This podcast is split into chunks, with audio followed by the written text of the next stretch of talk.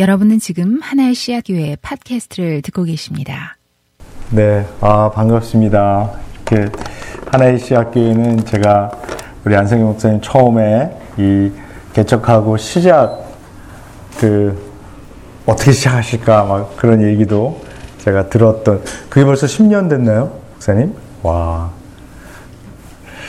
어, 그때부터 이렇게 시작할 때부터 탄생할 때부터 이렇게 관심을 두고 어, 계속 소식 듣고 어, 그러던 기회입니다. 그리고 또 아는 얼굴도 몇 분 계시고 그래서 어, 안상희 목사님이 여기 이제 수련회 와서 말씀 전해달라 그래서 굉장히 기뻤습니다.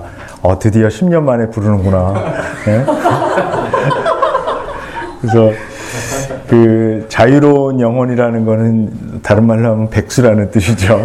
네, 그래서 백수가 되니까 이제 파이널리 부르시는구나. 그래서 너무나 기뻤고요. 어, 너무나 감사했습니다. 그래서 이번 주말에 어, 우리 네 번에 걸쳐서 어, 하나님을 추구하는 영적 성장 어, 그 주제를 놓고 저희들이 좀 자유롭게 이렇게 말씀을 나누는 시간을 가지면 좋겠습니다. 그래서 제가 뭐 원래 제가 아무리 설교 같이 하려 그래도 강의 같이 되고 그래서 어 그냥 어 그냥 제 스타일대로 어 그냥 이렇게 하겠습니다. 그래서 제가 가끔 좀 질문도 제가 드릴 거고요. 그래서 그럴 때 보통 설교라고 생각하지 마시고 어 답을 해주시면 어 좋겠습니다. 어, 그 틀린 답은 없는 거니까. 어, 그러나 너무 말이 안 되는 얘기를 하면 또 제가 참지 못하고 지적할 수도 있습니다. 그러나 어, 마음 놓고 해주시면 어, 좋겠고요. 그래요. 우리 어, 그뭐 다른 할 얘기는 이제 점점 점차 이제 더 하기로 하고 일단 먼저 우리 성경 말씀 읽죠. 아, 창세기 32장 22절부터 32절까지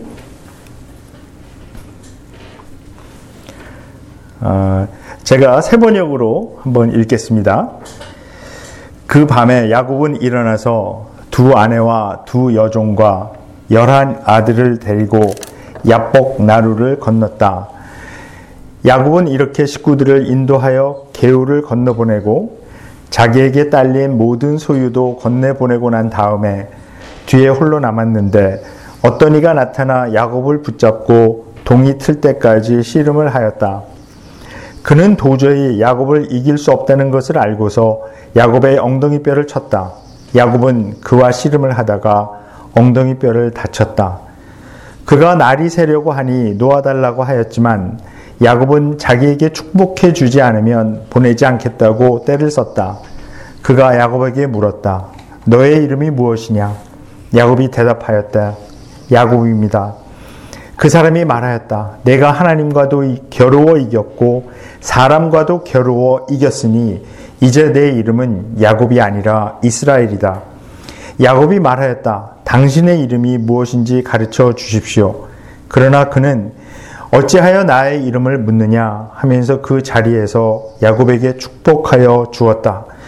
야곱은 내가 하나님의 얼굴을 직접 뵙고도 목숨이 이렇게 붙어 있구나 하면서 그곳 이름을 분이엘이라고 하였다. 그가 분이엘을 지날 때 해가 솟아올라서 그를 비추었다. 그는 엉덩이 뼈가 어긋났으므로 절뚝거리며 걸었다.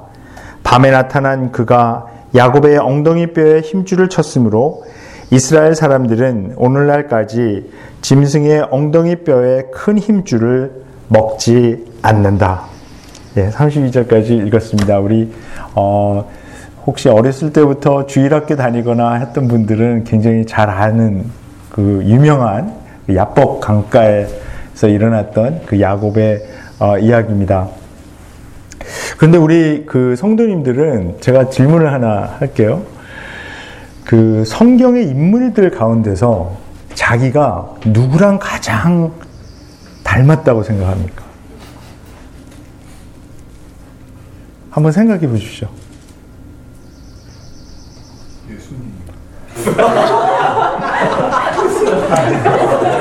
주여.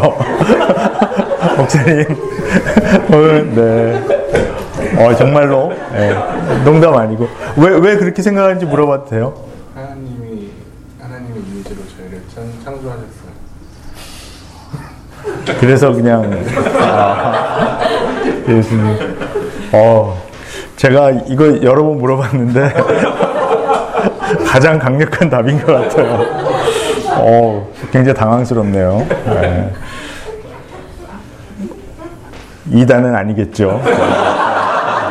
우리 안 목사님이 잘 가르치고 계시니까. 네. 예. 또 다른 분은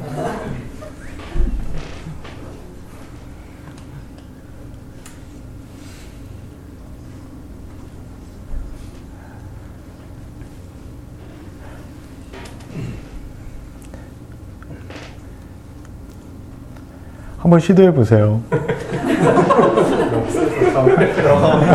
어, 너무 강력한 답이 처음에 나와갖고 다 못하는 것 같은데. 없어요? 성경 인물들 가운데서 나랑 비슷하다. 아, 뭐, 그러면 굉장히 비슷하지 않아도 되니까 조금이라도 비슷하다.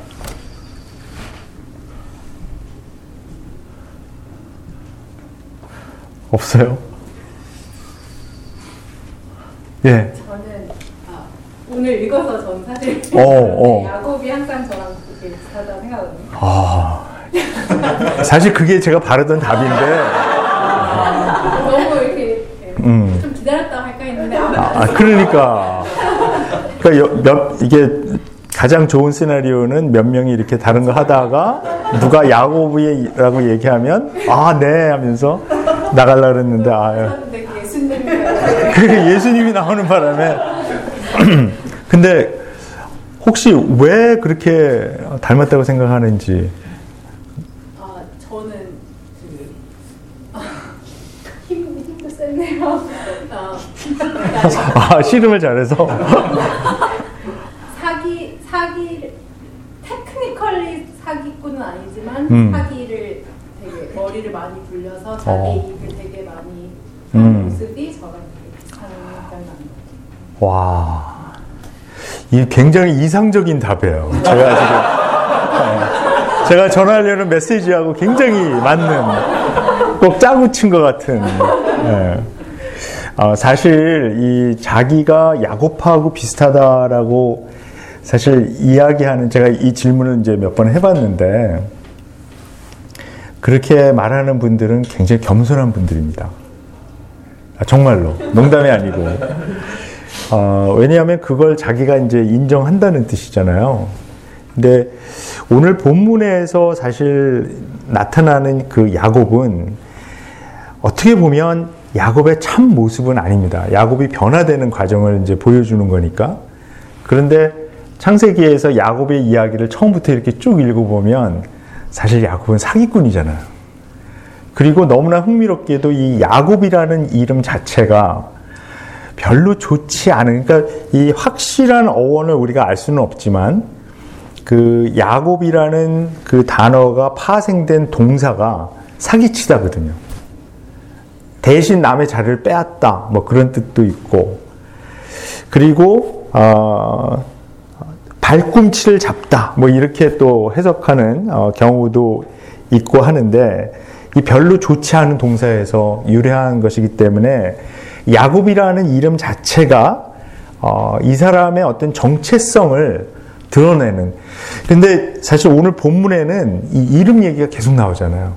그러니까 우리가 이제 성경을 이렇게 볼 때 이런 거를 이제 우리 이제 뭐 그 코스에서도 그렇고 이제 성경 공부하게 되고 이렇게 소그룹으로 성경 공부하고 그러면서 이제 그 뭐 묵상 훈련 또 성경 해석 저는 또 학교에서 어 성경 해석학을 오래 오랫동안 이제 가르쳤는데 그 이 사실 관찰이거든요. 근데 오늘 본문 같은데 본문을 이렇게 쭉 보면은 사실 여기 이름에 관한 이야기가 계속 나와요. 이렇게 되면 본문에서 이야기하려고 하는 것이 이름과 굉장히 관계가 있다. 이 정도는 우리가 이제 볼 수가 있는 건데 야곱이 태어날 때부터 이런 이름으로 불렸다는 것 자체가 이 정체성하고 굉장히 관련이 좀 있습니다.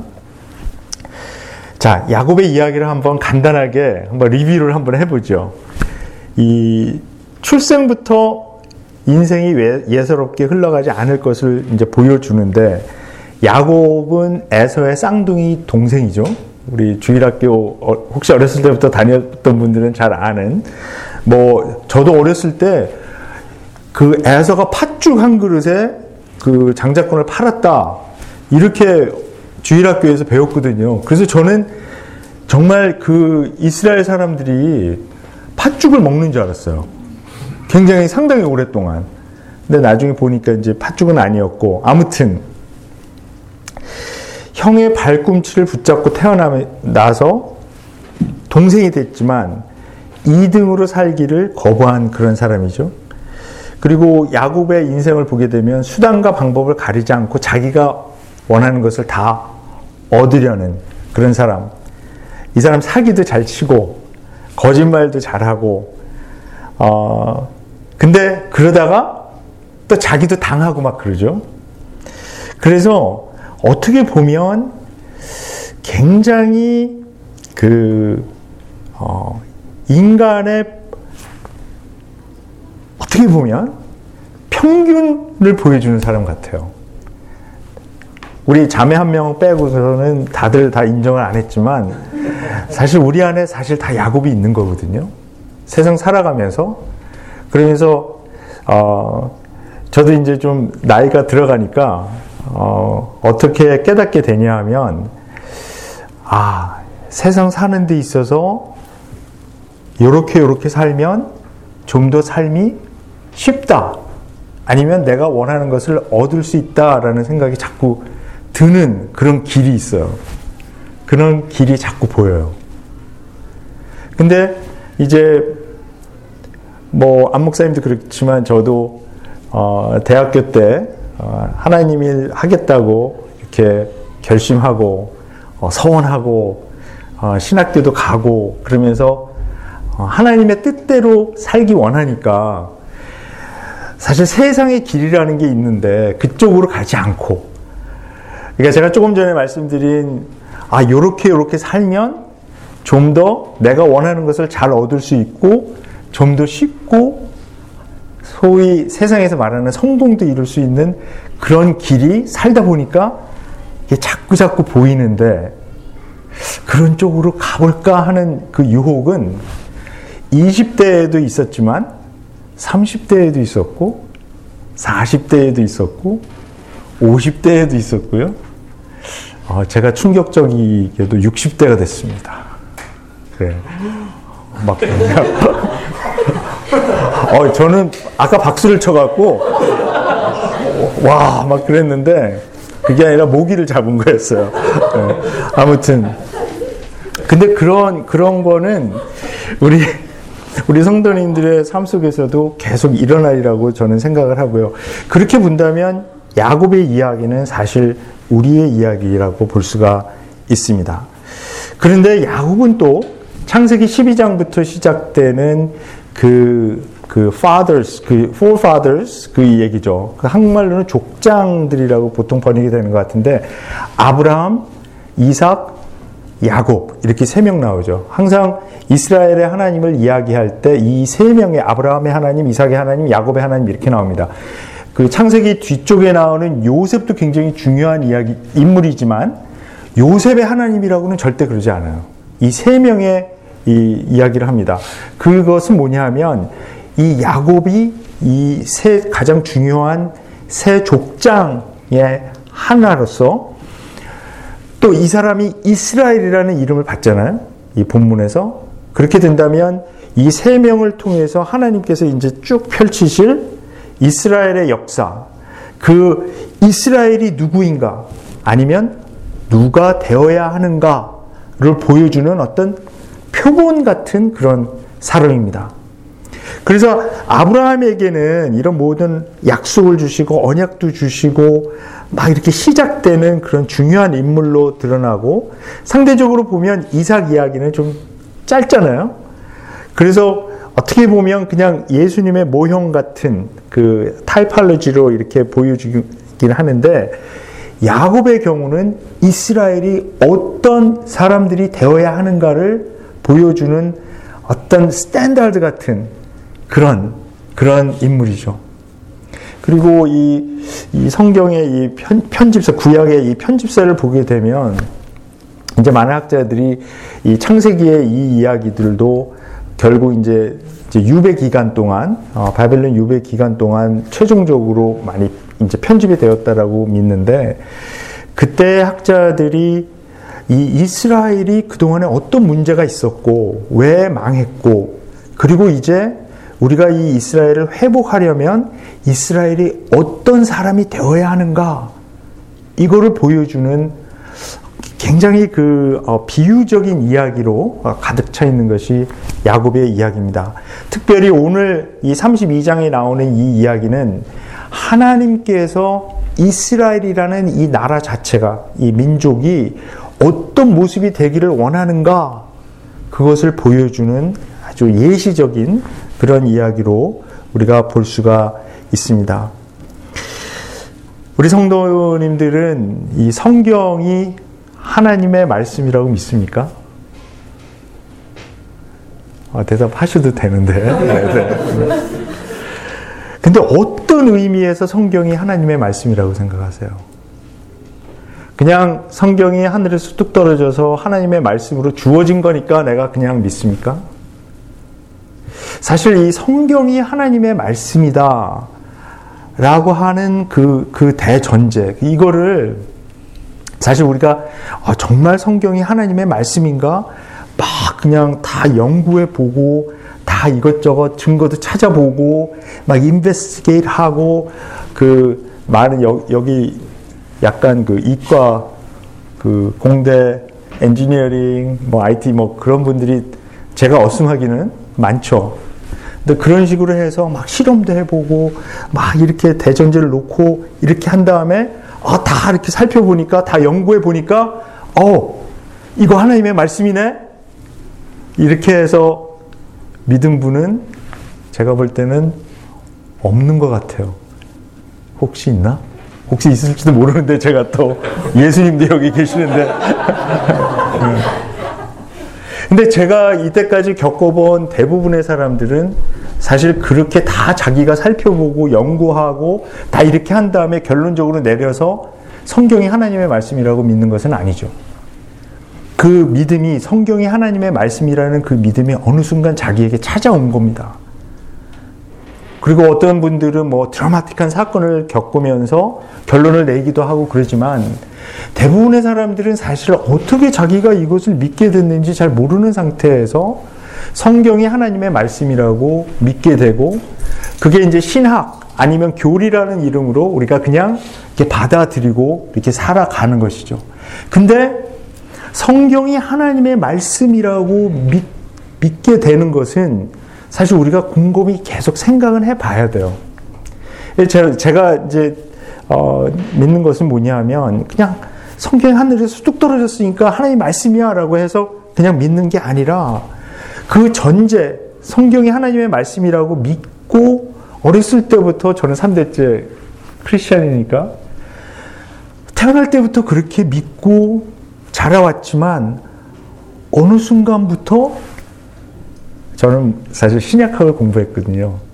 그래서 이거는 저의 실종과도 굉장히 관계된 중요한 문제이기 때문에 만약에 이 신구약 성경이 하나님의 말씀이 아니라면 제 인생을 다 쏟아붓고 이제까지 열심히 그 일하고 공부하고 일하고 이런 모든 전제가 다 무너지는 것이기 때문에 저한테는 굉장히 중요한 그 이 전제인데 근데 성경이 하나님의 말씀이라는 이게 어 어느 순간부터 신비롭게 정말 뭐 학문적으로 제가 막 이렇게 연구해서 그 이런 결론에 도달한 그렇다기보다는 하나님이 살아있는 말씀으로 저에게 말씀하는 그런 경험들을 뭐 가끔 하게 됩니다. 그럴 때는 이제 부인할 수가 없게 되는 거죠. 근데 제가 오늘 나누려고 하는 것은 이 창세기 32장에 나와 있는 이, 이 스토리를 제가 읽고 공부하는 가운데도 그런 경험을 했다는 것입니다. 그래서 그걸 제가 한번 풀어서 한번 말씀을 드려 보겠습니다. 자, 먼저 이, 이 야곱의 이야기에는 어떤 권선, 권선징악이죠. 그, 그런 도덕적인 그런 교훈으로 들어가 있지가 않아요.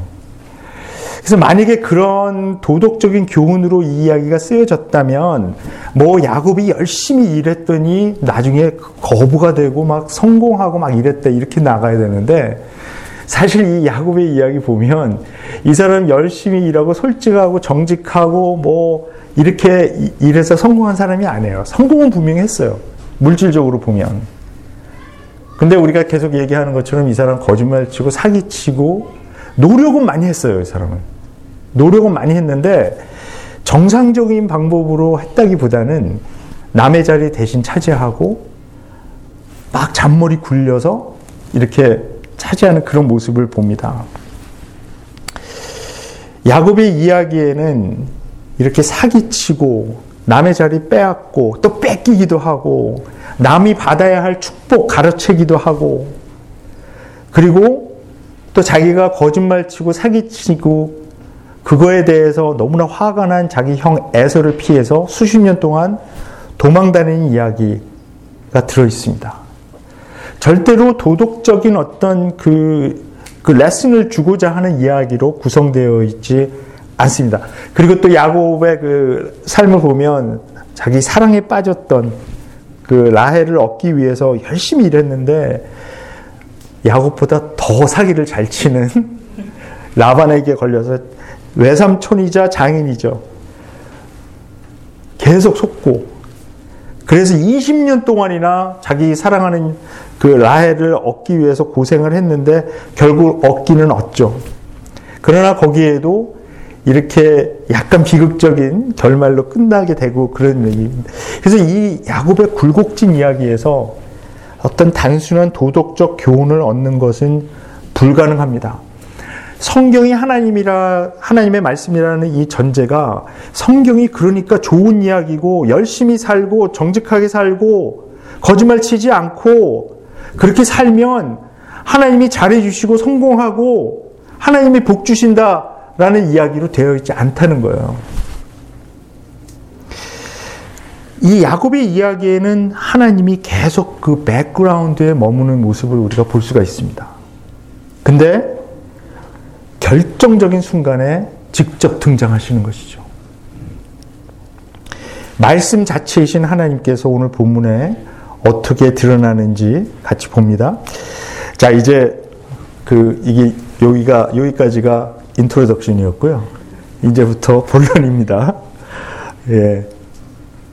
어, 제가 한 시간만 한다 그랬는데 할 수 있어요. 한 시간에. 예. 자, 자, 야곱은 지금 수십 년 만에 고향으로 어, 돌아가기로 한 아, 상태입니다.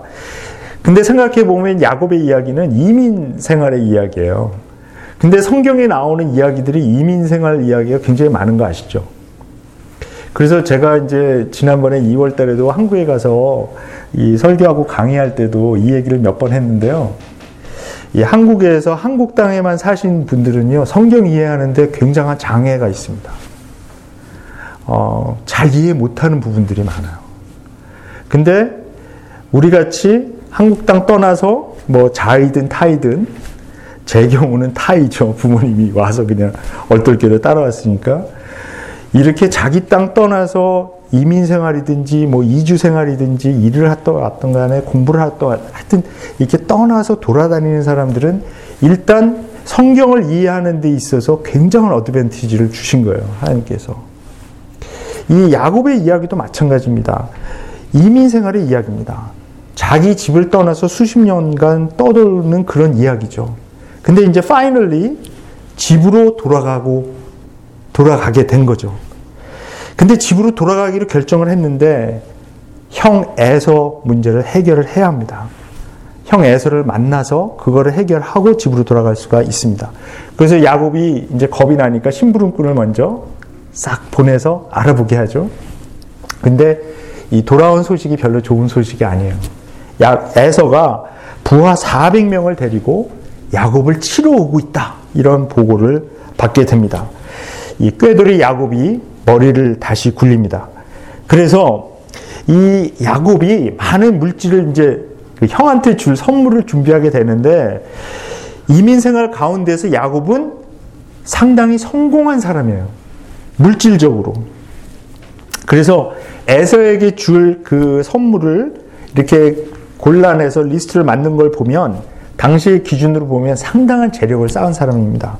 우리 창세기 32장 14절 거기 한번 같이 볼래요? 어, 오늘 본문 아니고 그 저, 바로 전인데 어, 창세기 32장 14절 이하에 보면 이렇게 되어 있습니다. 암 염소 200마리와 숫 염소 20마리, 암양 200마리와 숫양 20마리 등등 이렇게 쭉 나가죠. 그러니까 이, 이 리스트는 사실 그 당시의 어떤 기준으로 보면 굉장히 많은 거예요. 굉장히 많은 거고 이 사실 이 성경 본문에 보면 이 야곱이 상당한 재산도 쌓았고 이 노예도 종도 많이 데리고 있었고요.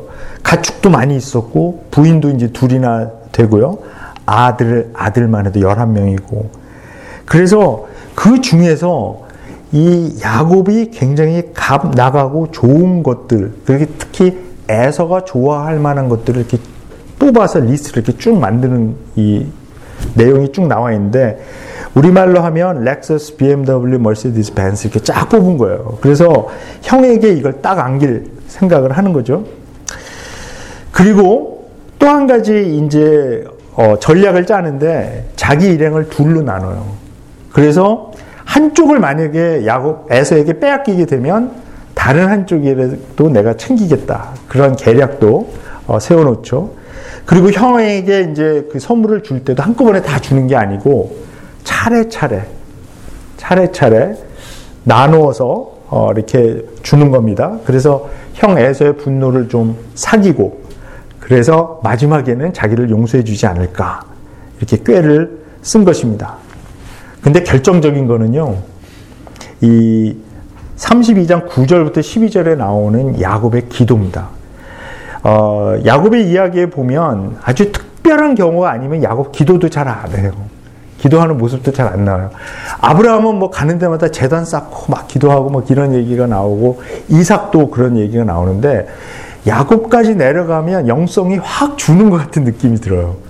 그래서 야곱이 어 뭐 돌베개 자다가 무슨 신비로운 경험도 하고 막 그러고 그러지만은 사실 그렇게 기도하는 모습이 많이 나오지 않는데 32장 9절부터 12절에 보면 야곱의 간절한 기도가 아, 나와 있습니다.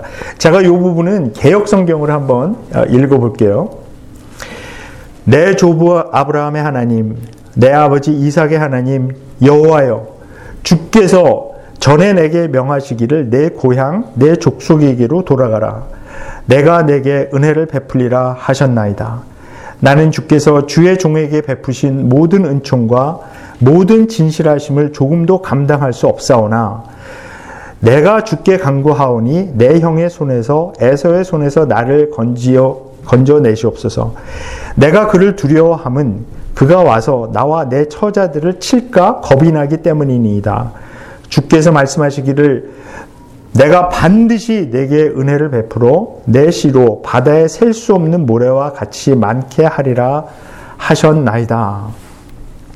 그러니까 야곱의 이 기도를 보면 이 사실은 야곱의 성격이 좀 나와요. 뭐냐면 하나님한테 어떤 식으로 얘기하는 거냐면 하나님 전에 이렇게 얘기했잖아요. 이런 식으로 얘기를 하는 거예요. 나한테 약속 줬잖아요. 내 고향으로 돌아가면 은혜를 베풀리라 그렇게 약속하셨잖아요. 그러니까 그 약속 지키세요. 나 에서한테 당하면 안 됩니다. 하는 그런 얘기를 하죠. 그러면서 이 야곱은 또 하나님의 그 attributes, 그 하나님이 누구신가에 대한 결정적인 두 단어를 얘기를 합니다. 이것은 그 이 성경에 이 나오는 그러니까 하나님이 누구신가를 묘사하는 아주 결정적인 이 구약의 이야기에서 나오는 단어인데요. 은총과 진실하심입니다. 은총과 진실하심. 그 은총이라고 하는 말은 보통 헤세드죠. 은총으로 번역이 되는. 그리고 진실하심은 에메트, 그 truth. 어, 그래서 이 헤세드는 보통 그 이제 신약에 오게 되면은 은혜, 그 grace로 이제 번역이 되고요. 그리고 에메트 이것은 이제 알레테야, 그 트루스로 번역이 되는데 진실, 하나님의 은총과 진실하심. 그러니까 하나님을 묘사하는 하나님의 attributes 그 하나님의 본질 가운데 가장 중요한 두 단어를 얘기함으로써 한마디로 하나님이 누구신가 상기시켜 주는 거예요. 당신은 이런 분 아닙니까? 이런 이런 식으로 이제 나가는 거죠. 근데 요한복음 1장에 보면 예수께서 사람의 몸을 그 말씀이 육신을 입었다. 그래서 말씀이 육신이 됐다. 어, 그 말씀을 하면서 그 요한이 예수님에 대해서 뭐라 그럽니까? 은혜와 진리가 충만하더라. 이렇게 얘기하잖아요. 그러니까 요한이 얘기하는 거는 이분이 바로 하나님이다. 그러니까 말씀이 육신이 됐다. 그랬는데 그 육신이 된 말씀이 바로 구약에서부터 계속 나오던 하나님이다. 그 얘기를 하는 거죠. 자, 이 야곱의 기도를 하나님께서 들어 주실까요?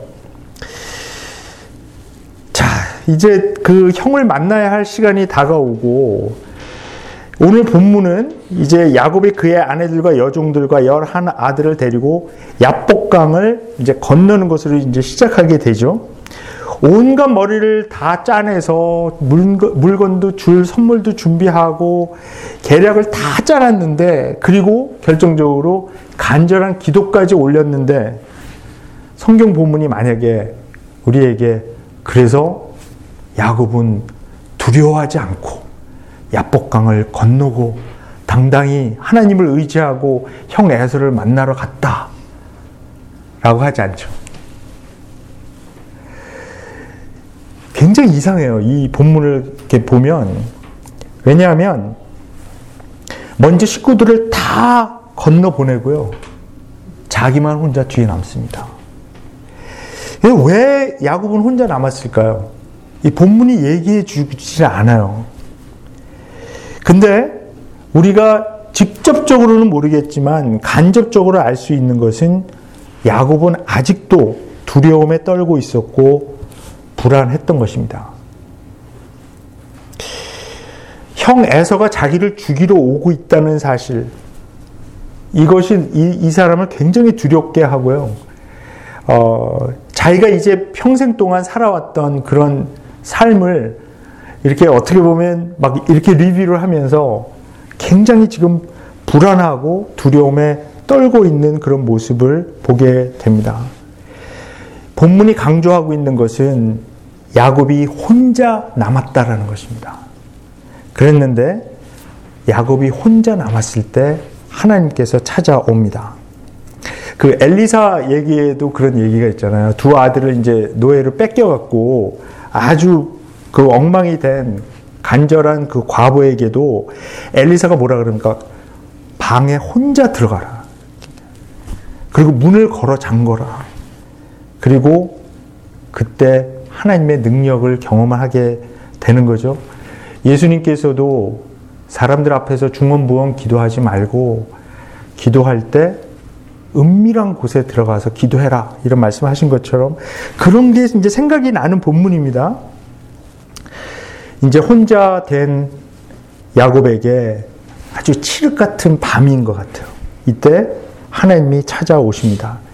근데 저는 사실 이 본문을 여러 번 이제 묵상하고 공부하고 그랬는데요. 제가 그 처음에 생각했던 거는 야곱이 철야 기도했다 이렇게 생각했어요. 그러니까 혼자 남아서 두렵고 불안하니까 그 전에 기도도 드렸지만 미리 다 보내놓고 혼자 남아서 철야 기도했다. 그래서 여기서 어떤 사람하고 막 씨름을 했다 그랬는데 이게 와, 그 제가 이렇게 해석해서 설교한 적도 있어요, 사실. 이 철야 기도해야 된다 우리가 그래서 그래서 이 혼자 남게 된 야곱이 막 철야 기도를 해, 씨름을 해갖고 하나님 그냥 이기고 그래서 축복받았다 이렇게 얘기했거든요. 근데 어느 날 이 본문을 다시 묵상을 하고 자세히 보는데 이게 야곱이 하나님께 기도를 한 게 아니고요. 하나님이 찾아온 거예요. 그리고 그것도요. 24절 한번 보세요. 24절을 보면 이렇게 말합니다. 어떤 이가 나타나 야곱을 붙잡고 동이 틀 때까지 씨름을 하였다. 이거는 야곱이 그 어떤 하나님을 이렇게 붙잡은 게 아니고요. 여기 어떤이라고 표현되는 이게 유피미즘인데 나중에 이제 이분이 하나님이라고 밝혀지죠. 이 사람이 하나님을 그러니까 하나님이 야곱을 찾아온 거예요. 그리고 하나님은 야곱에게 싸움을 건 겁니다. 좀 더 적나라하게 이야기하면 하나님이 야곱을 기습한 겁니다. 공격한 거죠. 근데 어떤 주석가들은 처음에 야곱이 이 사람을 에서라고 생각했을 가능성도 있다라고 제기를 했습니다. 그렇지 않겠어요? 깜깜한데 누가 와서 자기를 공격하니까? 근데 곧 이 사람이 에서가 아니라는 것은 밝혀지는 거죠. 그리고 마지막에 야곱의 고백을 보면 야곱은 이 사람을 분명히 하나님이라고 인정을 하고 있습니다. 야곱이 기습을 당했는데 야곱은 그 사람을 붙잡고 놔주지 않습니다. 하나님과의 씨름이 벌어지게 된 거죠. 아무것도 보이지 않는 이런 속에서 이 어떤 이가 하나님인 것을 알아차리게 야곱은 드디어 이 사람 이 사람을 붙잡는 것이 많이 나에게는 희망이다. 내가 살 수 있는 찬스다. 그러니까 축복해 줄 때까지 안 놔주잖아요. 하나님의 기습은 야곱에게 주어진 기회였습니다. 우리가 살다 보면 기습당할 때 있잖아요. 그렇지 않으세요? 어, 내가 뭘 어떻게 했다고 갑자기 나한테 이런 아무 뜬금없이 일어날 때 있잖아요. 그런 일이. 정말 살다 보면 그런 일이 상당히 뭐 자주라기보다는 가끔 일어나죠. 어떤 분은 그렇게 얘기를 하더라고요, 정말. 왜 나에게 암이 생겼는지 모르겠다. 그래도 굉장히 건강하게 살려고 노력을 했고, 뭐 유튜브 같은 데서 뭐 건강 지식 이런 거 열심히 보고, 운동도 열심히 하고 막 그랬는데, 갑자기 암이 생겼다는 거예요. 너무 황당하다. 그리고 내가 하나님 열심히 믿고, 교회 생활도 열심히 하고, 막 이랬는데, 왜 나한테 뜬금없이 이런 병이 생기지? 또 아이들 키우다 보면 저도 아이가 셋이 있는데 지금 다 뿔뿔이 한 애는 시애틀, 한 애는 덴버, 하나는 LA 이렇게 살고 있어요. 이제는 뭐 나이가 꽤 되죠. 근데 어 그 우리 전화해 보면 그 사진 옛날 메모리라 그러면서 이렇게 막 보여주잖아요. 어, 그거 보면서 우리 와이프랑 가끔 그런 얘기 자주 해요. 야, 우리 애들 어렸을 때 참 좋았는데, 그지? 애들 뭐, 3살, 5살, 뭐, 7살 이럴 때 너무 귀엽고, 막. 근데 이제 티네이저가 되고, 이렇게 말 안 듣기 시작하고, 뭐, 갑자기 그, 대학교 멀쩡히 잘 갔는데, 어, 우리 둘째가 그랬다. 갑자기 하루는 저한테 찾아와서 학교를 그만두겠다. 왜 그만두냐? 음악을 한번 해보겠다. 음악을 해보. 자기는 음악에 내 인생 전부를 걸었다. 그래서 자기가 음악을 만들어서 스테디움을 꽉 채우는 이런 빅스타가 될 것이다. 그러면서 막 방방 떴죠. 어머 그런 일이 생기더라고요. 네. 어 그때 정말 황당했어요.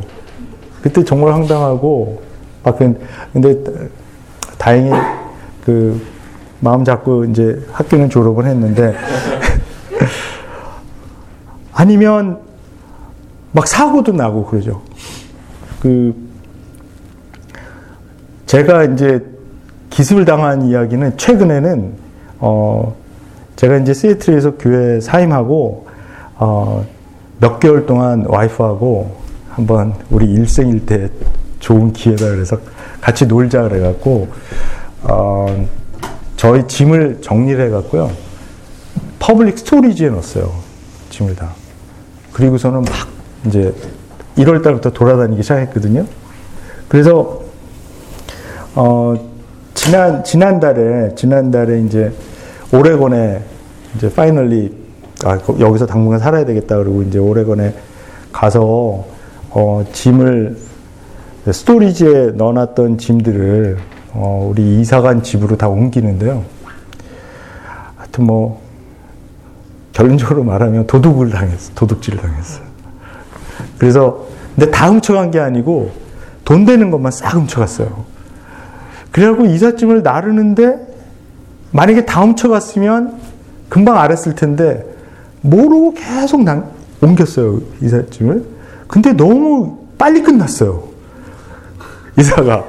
그래서 왜 이렇게 이 사람들 일을 잘했나? 빨리 끝 보니까 아 TV도 없고 뭐 매트리스도 없고 뭐 이렇게 하나하나 이제 없는 게 발견이 되는 거예요. 알고 보니까 이제 이제 도둑을 맞은 거예요.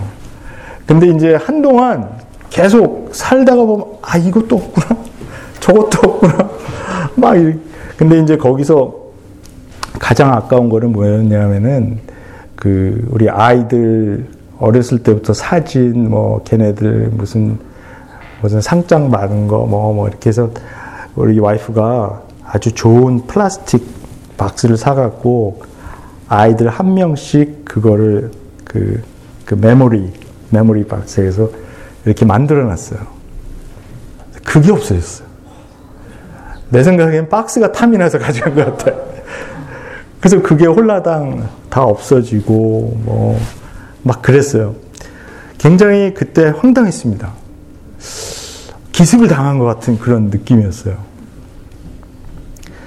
우리 성도님들은 그런 일이 없으세요? 그런 일이 있을 것 같아요. 그런데 이 야곱의 이야기에서 우리가 볼 수 있는 것은 하나님의 기습은 하나님의 사랑의 표현이라는 것입니다. 하나님이 우리에게 축복을 받을 수 있는 기회를 주시는 것, 그겁니다. 여기 야곱의 이야기에서 보듯이 야곱이 붙잡고 늘어지잖아요. 거기서 포기하지 않고 얼마나 안 놔줬으면 엉덩이 뼈를 다치면서도 놔주지 않습니다. 야곱이 이 사건을 통해서 변화된 것, 이 본문에서 보여주는 것은 야곱은 이제 더 이상 자기 꾀에 의지하지 않는 사람이 되는 것, 그것입니다. 이 야곱의 이야기를 쭉 보게 되면 우리 결론을 내릴 수 있는 거죠. 이 자기의 힘과 노력으로 무엇이든지 할 수 있다라고 믿고 산 사람이에요. 자기의 머리, 자기의 노력으로. 잔머리죠, 주로. 그 굉장히 열심히 일했고요. 그래서 이루지 못한 것은 사실 없었어요. 자기 엄마하고 이제 각본 짜고 장자권도 획득했고 아버지의 축복도 받아냈고 이, 이 자기 사랑하는 여자도 막 열심히 해서 이제 속기도 했지만 받아냈습니다. 인간 승리, 집념의 사나이였어. 자기의 노력, 자기의 머리, 자기의 투쟁, 자기의 계획으로 모든 걸 얻어낸 경험이 있는 사람입니다. 그런데 이제 마지막 정체절명의 순간에서 그가 깨달은 것은 하나님을 자기가 놓아버리면 자기가 아무것도 아니다. 라는 걸 깨달은 것이죠. 두려움에 떨고 있을 때 그 깜깜한 밤에 자기의 무기력함을 깨닫고 하나님께 매달리는 그 모습. 이게 신앙이 아닐까 그렇게 생각을 해요. 그 키에르케가르가 그 Fear and Trembling이라는 책에서 그 신앙, 이 faith를 어떻게 그 정의하는 걸 보면요. 이렇게 정의를 해요. 신앙이란 창조주이신 하나님 앞에 피조물인 인간이 외톨이로 단독자로 홀로 서는 실존의 결단. 사실 이 Fear and Trembling 이 이야기가 그 이 야곱의 이야기가 굉장히 그 안에 많이 나오거든요. 키에르케고르의 그 해석이 거기 들어가 있는데 어 제가 오늘 드리는 이 말씀도 거기서 굉장히 많이 인스파이어 받은 겁니다.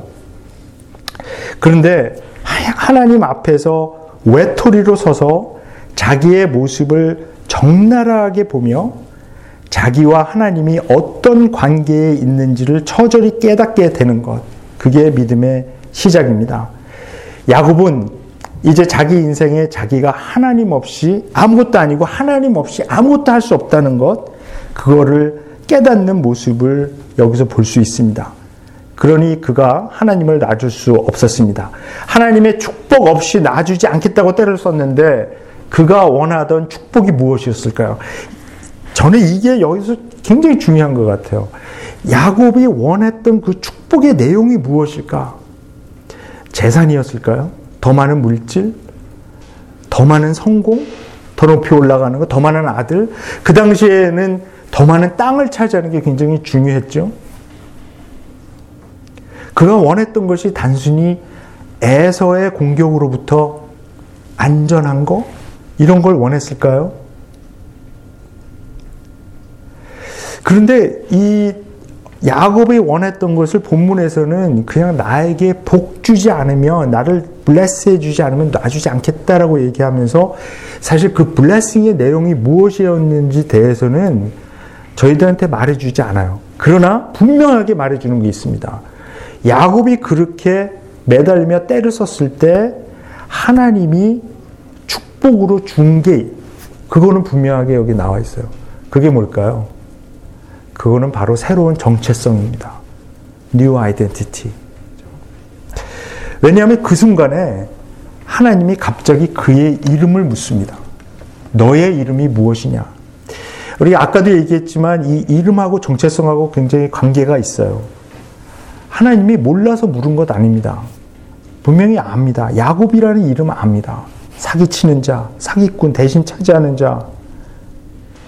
그 유진 피러스 목사님은 이 부분을 그 go getter 그렇게 번역을 했더라고요. 기가 막힌 번역이죠. 그런데 하나님은 여기서 야곱에게 새로운 이름을 줍니다. 야곱이 아니라 이스라엘이다. 그래서 이제 이 이스라엘이라는 어떤 그 나라 민족이 이제 시작되는 계기이기도 한데요. 근데 이 이스라엘의 어원이 굉장히 흥미롭습니다, 사실. 거기에는 여러 의미가 들어있는데 대충 이런 거예요. 하나님이 통치하신다. 하나님이 보존하신다. 하나님이 보호하신다. 이런 의미가 들어가 있습니다.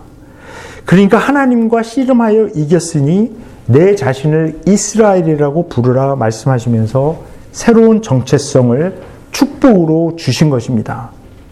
그래서 이 야곱이었던 이스라엘이 하나님과 만나고 하나님이 만져주시고 하나님과 씨름하여 이기고 하나님으로부터 축복을 받아 새 이름, 새 정체성을 받게 되는 이야기가 오늘 본문 이야기입니다. 야곱이 이제 하나님과의 새로운 관계 안에서 새로운 사람이 되어서요. 이제 그는 그의 인생을 새로운 방법으로 어, 살게 되는 이야기죠. 자, 그래서 본문의 이야기가 이제 거의 다 끝났는데, 근데 이 이야기, 이 본문을 보면 여기 사실 마음에 걸리는 데가 한 군데가 있어요. 그러니까 28절에 보시면 내가 하나님과도 겨루어 이겼고 이렇게 말씀하는 하는 부분이 있잖아요. 그리고 또 25절에도 보면 그는 도저히 야곱을 이길 수 없다는 것을 알고서 이렇게 얘기하잖아요. 아니 어떻게 사람이 하나님을 이기지? 이게 말이 되나요? 이것을 어떻게 이해해야 할까요? 두 번이나 그랬잖아요. 하나님이 도저히 야곱을 이길 수 없다는 것을 알았다. 그리고 28절에 내가 하나님과도 겨루어 이겼고 사람이 어떻게 하나님을 이길까요? 더구나 야곱은 지금 굉장히 약해진 상태잖아요. 두려움에 떨고 있었고 자기를 죽이려는 형을 만나야 된다는 두려움에 떨고 있었던 아주 약해진 그런 상태의 사람이 하나님을 이겼다. 이것을 어떻게 이해해야 할까요? 이것은 성경 전반에 나오는 약함의 원리를 보여주는 것입니다.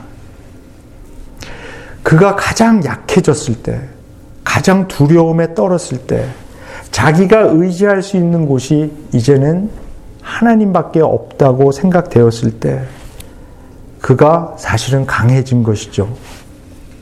또, 여기에는 하나님의 약함이 드러납니다. 인간을 사랑, 그러니까 이게 하나님이 얼마나 약해졌으면 이 약해진 야곱을 이기지 못할까요? 성경에서 계속 드러나는 이 약함의 원리는요, 우리 인간의 어떤 상식적인 것으로는 도저히 이해할 수 없습니다.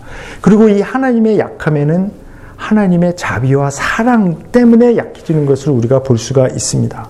하나님이 정말 이 파워가 모자라서 야곱을 이길 수 없다라고 했을까요?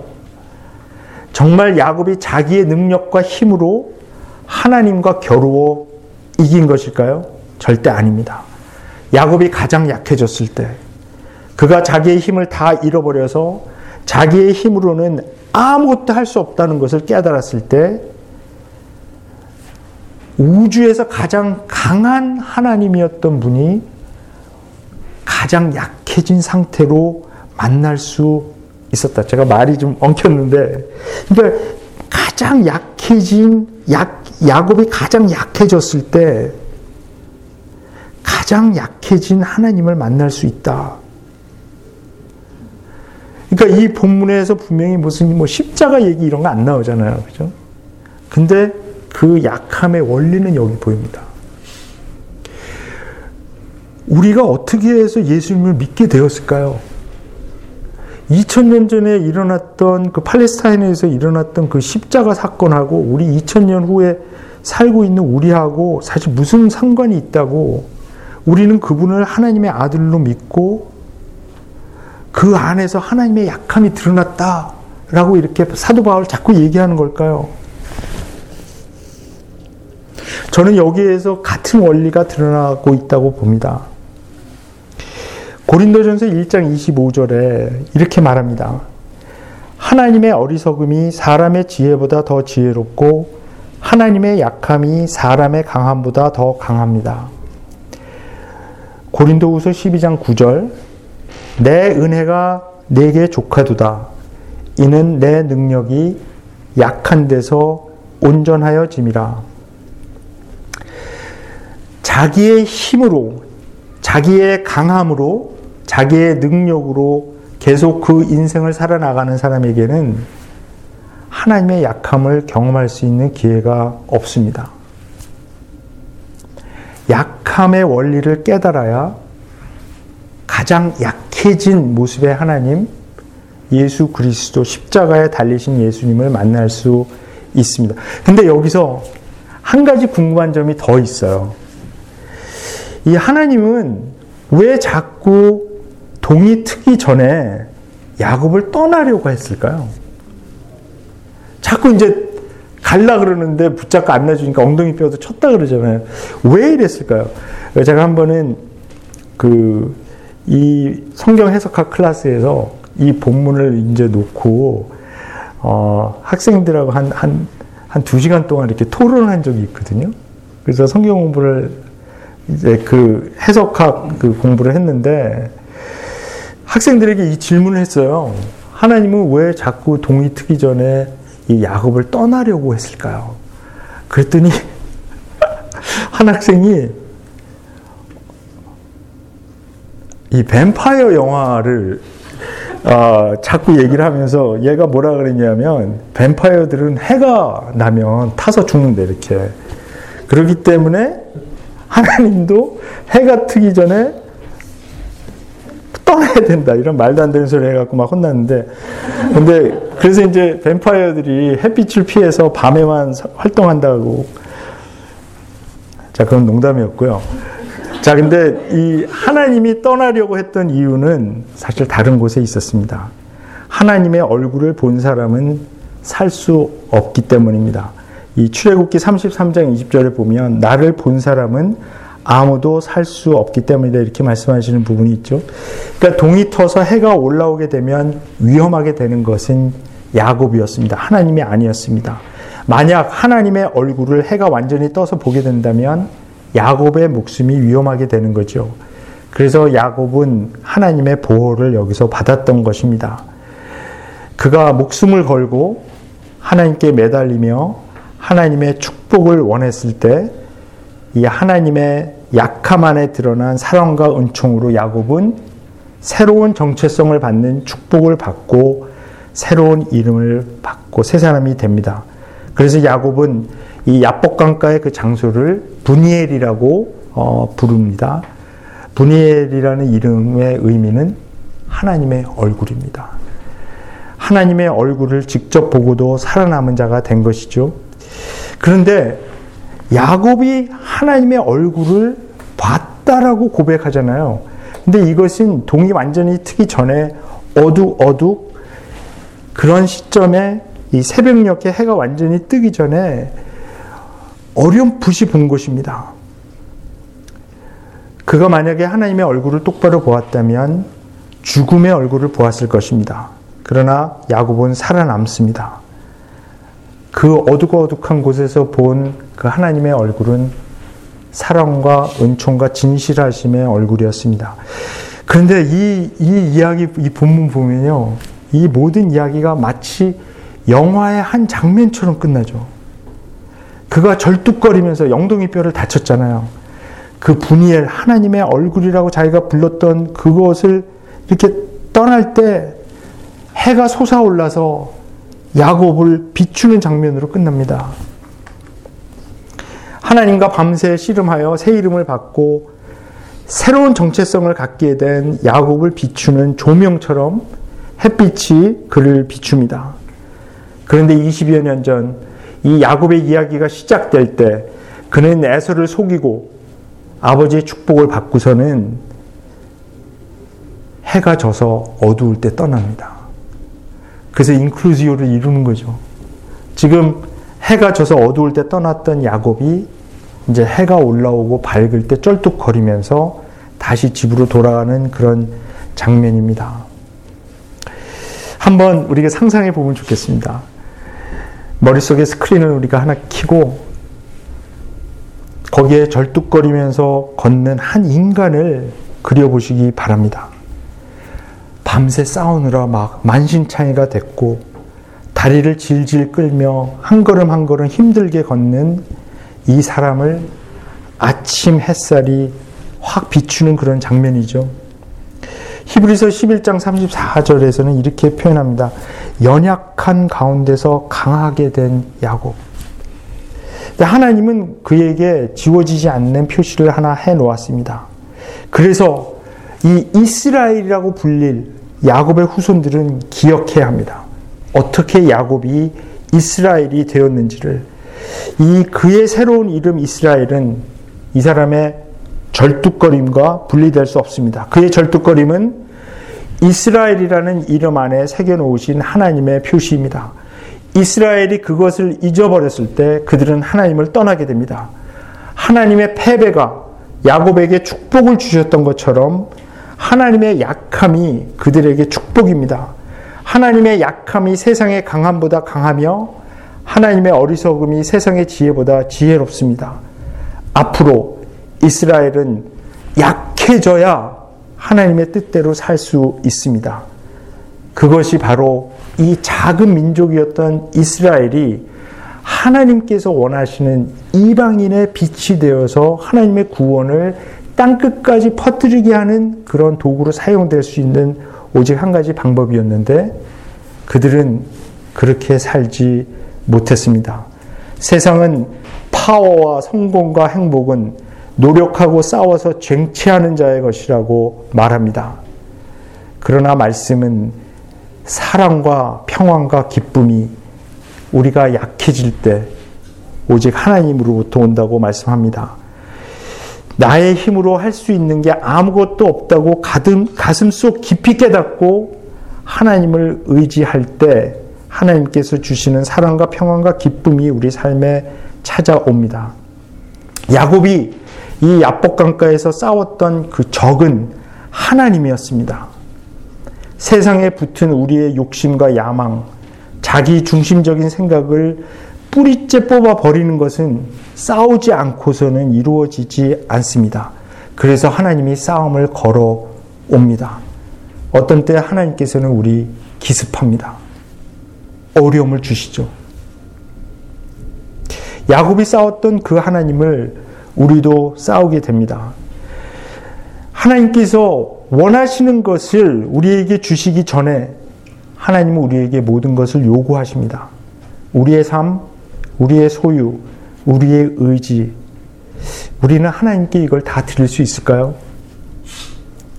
분이엘을 절뚝거리며 지나는 야곱을 기억하면 좋겠습니다. 그 아침 햇살 속에 나타난 절뚝거리는 이 새로운 사람을 보시기 바랍니다. 그런데 안식일 후 첫날 아침 미명에 빈 무덤에서 일어나 걸어가시는 나사렛 예수를 우리가 또한 기억하면 좋겠습니다. 그의 몸에 새겨진 십자가 향의 흔적은 패배의 흔적이지만 그러나 그것은 승리의 흔적입니다. 하나님의 놀라운 패배는 우리에게 승리를 주고 우리에게 축복을 줍니다. 하나님의 약함만이 우리가 살아남을 수 있는 은혜입니다. 그 약함 안에서 우리가 구원받았기 때문입니다. 오늘 이 순간에도 하나님께서 싸움을 걸어오는 분들이 있을지 모르겠습니다.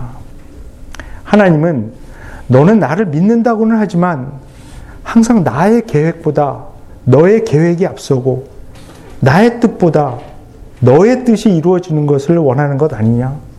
나의 방법 아니라 네 방법으로 계속 하기 원하는 것 아니냐? 하나님이 우리에게 계속 묻습니다. 너의 이름이 무엇이냐? 너의 이름이 무엇이냐? 이 야곱의 이야기를 통해서 우리가 어, 하나님의 질문을 우리도 들었으면 들으면 좋겠습니다. 너의 이름이 무엇이냐? 너의 이름이 무엇이냐? 한번 같이 기도하죠. 어, 오늘 어, 이 본문에 드러난 야곱의 이야기를 통해서 제가 여러 가지를 나누었습니다.